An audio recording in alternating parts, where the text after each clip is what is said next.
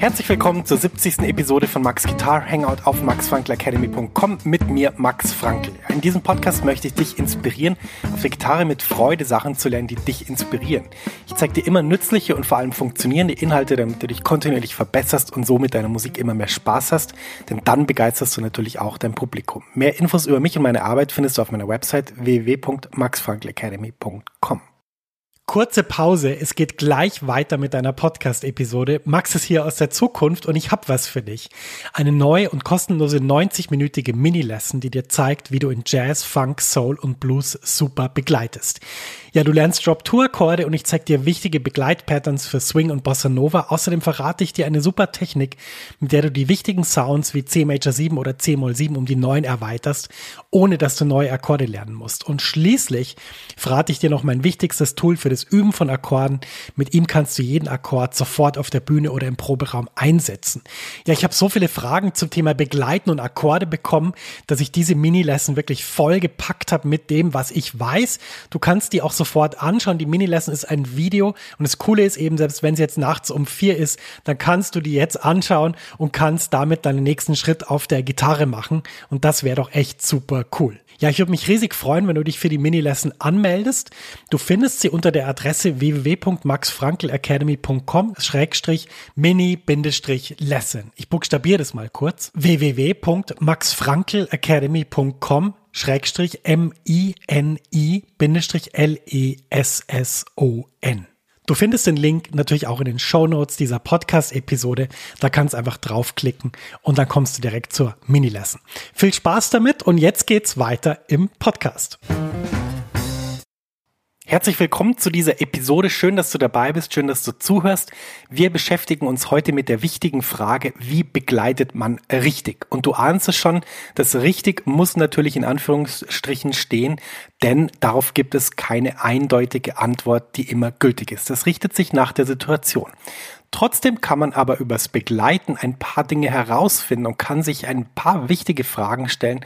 Genau das machen wir in diesem Podcast. Das heißt, das Ziel von dieser Episode ist, dass du danach sozusagen weißt, um was geht's eigentlich beim Begleiten, was ist wichtig, auf was muss ich achten und dass du das natürlich sofort in der nächsten Bandprobe oder auch beim Üben, wenn du irgendwelche Akkorde übst oder begleiten generell übst, dass du das sofort anwenden kannst. Wunderbar. Das ist also die Zielsetzung. Lass uns jetzt direkt starten mit der Frage, Mensch, wie begleitet man eigentlich richtig? Ja, das Wort begleiten bezieht sich natürlich immer auf die Situation, wenn jemand ein Solo spielt. Das heißt, im Normalfall heißt begleiten, ich spiele die Akkordstimme des Stückes, wenn jemand anders in der Band improvisiert. Natürlich kann man auch die Melodie eines Stückes begleiten und das ist mindestens genauso wichtig, dass eben die Melodie gut klingt. Und da kommen wir schon zum entscheidenden Punkt. Wenn wir begleiten, haben wir die Aufgabe, den oder die, die da improvisiert oder eine Melodie spielt, gut klingen zu lassen und zwar nicht nur gut, sondern so gut wie es irgendwie geht. Das heißt, wir sind da, wir unterstützen diese andere Stimme, egal ob das jetzt ein Solo ist oder eine Melodie. Wir geben Input in Form von Akkorden, in Form von harmonischem Kontext und natürlich im Optimalfall interagieren wir auch mit der oder mit dem Solisten so dass eben diese Person möglichst viel Spaß hat und ihre melodischen Gedanken zusammen mit uns entwickeln kann. Und du siehst schon, also als, als jemand, der begleitet in der Band, hat man viele Aufgaben. Und da ist es eben total wichtig, dass wir uns mal anschauen, was man überhaupt braucht, um diesen ganzen Aufgaben gerecht zu werden. Und da habe ich jetzt fünf Punkte mal zusammengefasst, die dir mit Sicherheit sehr viel weiterhelfen wir müssen uns mit der Frage der Voicings beschäftigen. Also welche Akkorde spielt man am besten, damit man diese Begleitfunktion in einer Band möglichst gut erfüllen kann. Und da ist ein Gedanke ganz wichtig, nämlich wir möchten versuchen, schlanke Voicings zu spielen. Warum? Man kann sich das so vorstellen, wenn jemand in der Band Solo spielt, dann ist ein gewisser Platz da, ein Gestaltungsraum. Und wir möchten dieser Person den größten möglichen Freiraum gestatten. Das heißt aber auch, dass wir für diese Person den Raum eben nicht zumachen. Wir wollen sozusagen nicht äh, sagen, schau mal, du hast hier drei Meter Gestaltungsraum, aber hm, zwei Meter 95 ist leider von meinem Voicing besetzt. wieder mal ein ganz toller Vergleich von mir. Du kennst es schon, äh, meine Vergleiche sind manchmal ein bisschen, ähm, wie soll ich sagen, kreativ, aber man kann sich eigentlich ganz gut vorstellen mit dieser ähm, Platzangabe. Dann siehst du gleich, die Person hat keinen Platz mehr für ihr Solo. Und damit uns das nicht passiert, ist es gut, wenn wir Voicings haben, die ein Höchstmaß an harmonischer Information bieten, aber trotzdem relativ schlank sind. Und dafür gibt es eine Voicing-Gruppe, die dafür perfekt geeignet ist. Das sind die Drop-2-Voicings. Wenn dich diese Voicings interessieren, ähm, ich habe auf meiner Website www.maxfrankelacademy.com ganz oben ist so ein Announcement Bar und da kann man 50 Akkorde herunterladen. Und diese Drop-2-Voicings sind da integriert. Die Drop-2-Voicings sind da drauf, aber nicht nur die, sondern auch noch viele andere, die ich verwende. Ich habe einfach irgendwann mal aufgeschrieben, welche Akkorde ich so wirklich am meisten verwende und das gibt's auf diesem PDF. Also wenn dich das interessiert, maxfrankelacademy.com und dann einfach ganz oben Announcement Bar einfach da draufklicken, 50 Akkorde für Jazzgitarristen heißt das, glaube ich. Dann kannst du das einfach herunterladen. Die Drop-2-Voicings, die sind auch auf diesem Blatt drauf. Und die sind wahnsinnig wichtig. Ähm, die Drop-2-Voicings erlauben dir nämlich, dass du für jede Akkordart, also nehmen wir mal einen Moll-7-Akkord, vier Varianten hast, die sozusagen auf dem Griffbrett aufsteigend angeordnet sind. Das ist perfekt, denn äh, wir ja, begleiten nicht immer in der gleichen Range. Manchmal brauchen wir dunklere Voicings, die vielleicht ein bisschen tiefer sind. Manchmal brauchen wir Voicings, die ein bisschen höher sind.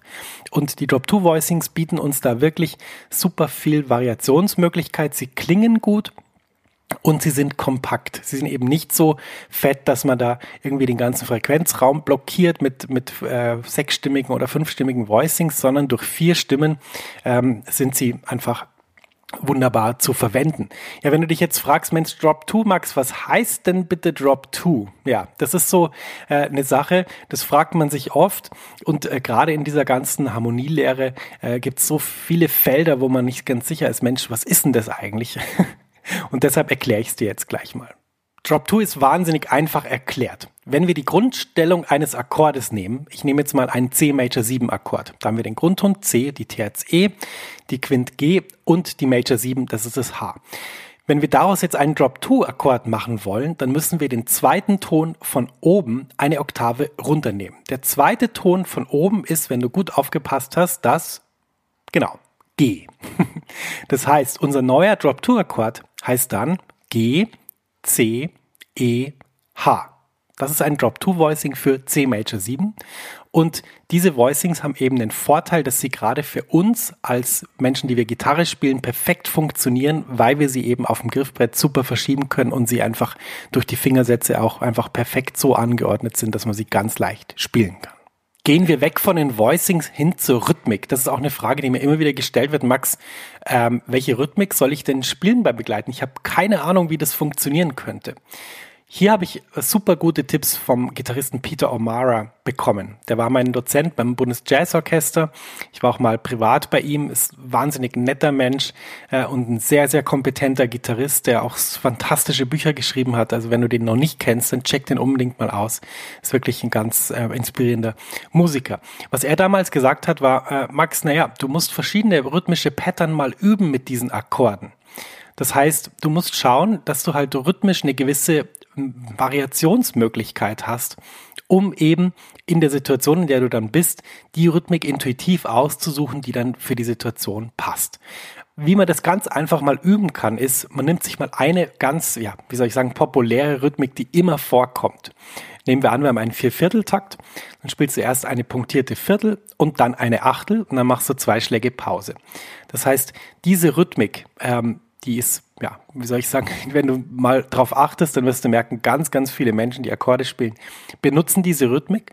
Und wenn du jetzt ein Stück üben willst, also wenn du sagst, ich möchte jetzt zum Beispiel über All the Things You Are, ich möchte jetzt da üben, wirklich äh, begleiten zu können, dann spielst du einfach mal das ganze Stück. Die Voicings legst du fest. Da kannst du dich immer ja, sozusagen auf die gleichen Voicings beschränken, denn wir üben ja jetzt Rhythmik und spielst das Stück einfach durch mit diesem Rhythmus. Und jeder Akkord ist gleich, jeder Takt ist gleich. Du spielst immer auf die Eins eine punktierte Viertel und dann auf die äh, und eine Achtel und auf drei und vier lässt du den Takt frei. Und dann wirst du merken, dass das gar nicht so einfach ist, weil man muss dann die Lage wechseln beim Akkord, man muss überlegen, welcher Akkord kommt als nächstes und so weiter. Aber diese Sache mal auszuprobieren, ist ein wunderbares Tool und dann kannst du einfach anfangen, verschiedene andere Rhythmen zu entwickeln. Zum Beispiel, du könntest sagen, okay, mein Rhythmus geht so, äh, auf die Eins eine Achtel Pause, dann eine Achtel und dann auf die Drei eine halbe Note gibt ganz viele Variationsmöglichkeiten. Hier auch wieder, du sollst es selber erfinden, denn die Sachen, die du selber erfindest, die kannst du einfach viel besser lernen als Sachen, die du von außen bekommst. Und deshalb versuch mal einfach mit verschiedenen rhythmischen Pattern, also ich würde mal vorschlagen, drei rhythmische Pattern, die du dir so aussuchst, versuch mal das über eine bestimmte Zeit zu üben und du wirst merken, Mensch, das bringt extrem viel. Wir müssen über die Rolle reden, wenn wir in einer Band begleiten. Was machen wir eigentlich? Jetzt könnte man sagen, naja, wir spielen die Akkorde. das ist unsere Rolle. Nein, das ist nicht unsere Rolle. Denn die Akkorde, die hört man sowieso. Warum hört man die Akkorde? Wir haben im Normalfall die Aufgabe des Basses, das heißt, wir hören den Grundton, wir hören die Melodie, wir hören die Improvisation, wir hören ständig Akkorde. Nur ist es halt so, dass die dann vielleicht nicht von dem Akkordinstrument gespielt werden, aber sozusagen der harmonische Kontext eines Stückes, der vermittelt sich die ganze Zeit. Das ist, das ist äh, vollkommen unmöglich, den nicht zu vermitteln, denn sobald man einen Basston hat, eine Melodie hat, wie sobald jemand improvisiert, hört man einfach diese Akkorde. Naja, jetzt ist die Frage, naja, aber was ist denn dann unsere Aufgabe, wenn unsere Aufgabe nicht ist, stupide einfach die Akkorde zu spielen, damit man sie hört? Meiner Meinung nach haben wir zwei Aufgaben beim Begleiten. Die eine Aufgabe ist, eben im Zusammenhang mit Bass und Schlagzeug eine Art von harmonischer Struktur zu spielen, die das Stück zwar zeigt, aber nicht alles zumacht. Das heißt, wir wollen ja nicht, dass wir sozusagen einen Akkord-Backing-Track erfinden, äh, wo man dann irgendwie gar keinen Platz mehr hat für ein Solo, sondern wir wollen ja eigentlich die Voraussetzung schaffen, dass man ein tolles Solo spielen kann. Und was man dafür braucht, ist eben die Aufgabe, dass wir zeigen sollen, wie das Stück funktioniert, wie die Akkorde sind aber mehr so als Kommentar, denn als, wie soll man sagen, durchgehender Track, wo man jeden Akkord voll ausspielt. Das heißt, wenn ich jetzt begleite, dann ähm, sehe ich ja die Akkordfolge auf dem Blatt und ich versuche mir so kleine Bits rauszunehmen, ähm, die sozusagen diese Akkordfolge illustrieren. Und da gibt's jetzt unterschiedliche Arten, das zu machen. Aber ich finde es immer ganz wichtig, dass man eben ja nicht den Raum zu stark zumacht für den, der dann Solo spielen soll. Und deshalb ist es ja sehr wichtig, dass man Platz lassen lernt. und einfach schaut, dass man mit diesen Akkorden äh, nicht sozusagen so einen Automatismus hat, dass man sieht, okay, auf dem Blatt steht jetzt F mal 7, jetzt spiele ich den ganzen Tag F mal 7, sondern dass man sich wirklich überlegt, wo platziere ich meine Akkorde so, dass die Struktur des Stückes klar wird, aber auch so, dass ich viel Platz lassen kann. Die zweite Aufgabe, die wir haben, wenn wir zum Beispiel ein Solo begleiten, ist ganz klar. Wir möchten ja, dass die Person, die das spielt, sich möglichst wohlfühlt und äh, natürlich möchten wir auch irgendwie eine Art von Kommunikation innerhalb der Band schaffen zwischen dem oder der, die da Solo spielt und der mit dem Part der Band, der da begleitet. Das heißt, ganz wichtig ist, dass wir ganz intensiv zuhören. Wir müssen wirklich voll beim Solisten oder der Solistin sein mit unserem Ohr und hören, was spielt der oder die. Und dann ergeben sich Anknüpfungspunkte. Und was ich nicht meine mit Anknüpfungspunkte ist ein Phänomen, was unter Jazzmusikern Mickey Mousing genannt wird. Mickey Mousing, ganz vereinfacht erklärt, ist, ähm, die Solistin spielt drei Achtel, dann spielt der, der begleitet auch drei Achtel. Oder die Solistin spielt irgendwie eine lange Note, dann kommt vom Gitarristen auch eine lange Note. Das ist Mickey Mousing, also quasi das Nachmachen von dem, was gerade passiert ist. Ja, das muss man nicht unbedingt machen, das bringt die Musik nicht weiter sondern was man machen muss, ist, man hört zu und man versucht, während man zuhört, Anknüpfungspunkte zu finden im Solo. Das heißt, man könnte zum Beispiel dann, wenn ähm, im Solo eine Pause ist, dann könnte man sich den Platz nehmen und, und sozusagen einen Akkord kommentieren. Oder nehmen wir an, äh, im Solo passiert gerade etwas, was im sehr hohen Register ist, dann könnte man einfach versuchen, relativ weit nach unten zu gehen und sozusagen so eine Art von Kontrapunkt zu entwickeln. Also das heißt, unsere Aufgabe ist genau zuzuhören und im richtigen Moment einen wertvollen Beitrag zu liefern. das kann sogar so weit gehen. Das habe ich mit bestimmten Musikern, zum Beispiel mit dem Saxophonisten Reto Suna, mit dem ich wahnsinnig lang spiele, mit dem ich auch jetzt wieder ein neues Album aufgenommen habe. Ähm, sozusagen, wenn wir improvisieren, wenn er improvisiert, dann ist es eigentlich so, dass ich da ähm, sehr aktiv involviert bin in der Entwicklung der, der melodischen Phrasen. Also, dass ich wirklich auch versuche, sozusagen dahin zu kommen, wo er ist, versuche, ähm, seine Noten einzuordnen, sozusagen eine, eine zweite Stimme zu erfinden und so weiter. Also, es kann wirklich so weit gehen, dass es eine vollkommen elastische Kommunikation ist, dass man eigentlich fast die Aufgabe des Solos ein bisschen auflöst, sondern dass es eigentlich wie ein kollektives Solo dann klingt. Aber auch abgesehen von der Situation, auch in ganz in Anführungsstrichen normalen Situationen, wenn man sich jetzt nicht zehn Jahre kennt, ähm, kann man wunderbar auch sozusagen einen Kommentar zum Solo spielen oder wenn Platz ist, äh, einen Akkordkommentar spielen oder eben auch gemeinsam mit der Solistin oder dem Solisten melodische Ideen entwickeln. Der vierte Punkt ist sehr wichtig und da scheitern viele. Das ist der Punkt Sound. ja, Sound ist irgendwie alles und mit gutem Sound ja, kann man viele tolle Dinge machen, aber mit einem Sound, der nicht so wahnsinnig toll ist, da wird es sehr schwierig. Und wenn wir jetzt beim Begleiten eines Solos einfach einen Sound haben, der, der wahnsinnig dumpf klingt, zum Beispiel, wo man gar nicht hört, was wir für Töne spielen, oder nehmen wir an, wir haben einen Sound, der ist wahnsinnig spitz. Also so, so dass, dass man wirklich bei jedem Akkord irgendwie kurz zusammenschreckt, ähm, zusammenschreckt, müsste es richtig heißen, dann haben wir irgendwie ein Problem. Das heißt, ganz wichtig ist der Punkt Blending. Was heißt Blending? To blend ist sowas wie ja zusammenschmelzen. Und das Blending heißt sozusagen, wenn wir unseren Sound nehmen und den Sound der Band und den Sound des Solos, dann sollte das eine Einheit ergeben. Und dafür müssen wir natürlich unseren Sound ein bisschen anpassen. Das heißt, wenn du begleitest, dann kann es manchmal ganz gut sein, du schaltest das Delay mal ab. damit du eben nicht so viel Raum einnimmst. Oder es kann gut sein, dass du zum Beispiel mal den, den ähm, Tonregler deiner Gitarre mal wirklich auf 10 stellst und nicht auf 4 wie normalerweise, dass du überhaupt keine Höhen mehr hast.